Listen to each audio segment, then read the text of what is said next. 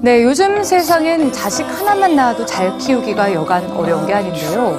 그럼에도 불구하고 외동을 둔 부모들은 자녀를 더 낳을지 말지 계속해서 고민합니다. 형제 없이 자란다는 게 왠지 불안하기도 하고 또 외롭기도 할 것 같아서인데요. 그래서 오늘은 하나라서 더 좋은 점, 외동만의 특별한 사회성을 뉴스지에서 준비했습니다.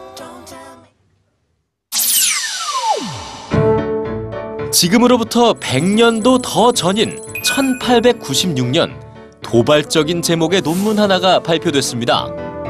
미국 최초의 심리학자였던 그랜빌 스탠리 홀이 연구한 이 이상하고 예외적인 아동은 19세기 후반이었던 그 당시만 해도 아주 드문 존재였던 외동들이었습니다. 그러나 120여 년이 지난 지금 외동의 수는 전 세계적으로 크게 늘어났습니다. 2011년을 기준으로 볼 때 미국은 아동의 23%가 외동입니다. 10명 중 2명 이상이 외동이란 얘기죠.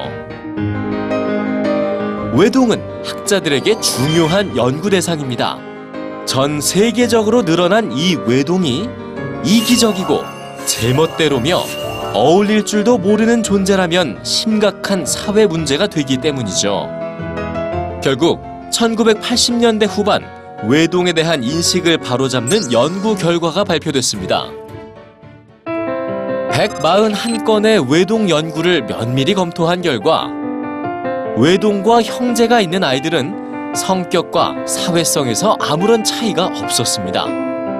또한 외동은 독선적이고 적응력이 부족하다는 걸 증명해주는 어떤 과학적인 연구도 없었다는 게 밝혀졌죠.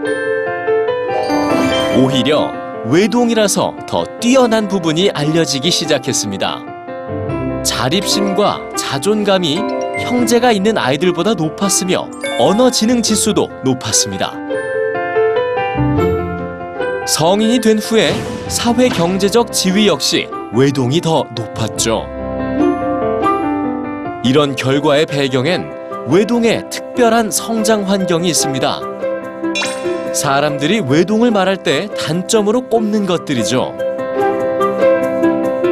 외동은 부모를 독차지합니다. 그래서 심리적으로 안정돼 있을 가능성이 더 높죠. 어른과 일대일 대화를 할 기회가 더 많기 때문에 언어 능력이 더 빨리 발달합니다. 외동들의 지능 지수가 높은 이유기도 합니다. 형제와 경쟁을 벌일 필요가 없기 때문에 뺏기지 않는 법을 터득하지 못합니다. 대신 또래를 만났을 때 관대함을 보일 가능성이 큽니다. 그리고 외동이 겪는 외로움은 오히려 혼자 생각하고 몰두할 수 있는 경험이 됩니다. 아이가 하나 늘 때마다 1년에 120시간의 가사 노동이 추가됩니다.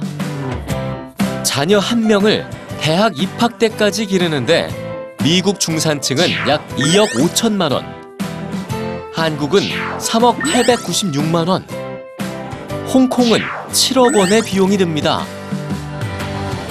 때문에 이 시대 대부분의 부모에게 외동은 자발적인 선택이 아니라 어쩔 수 없는 비자발적인 선택입니다.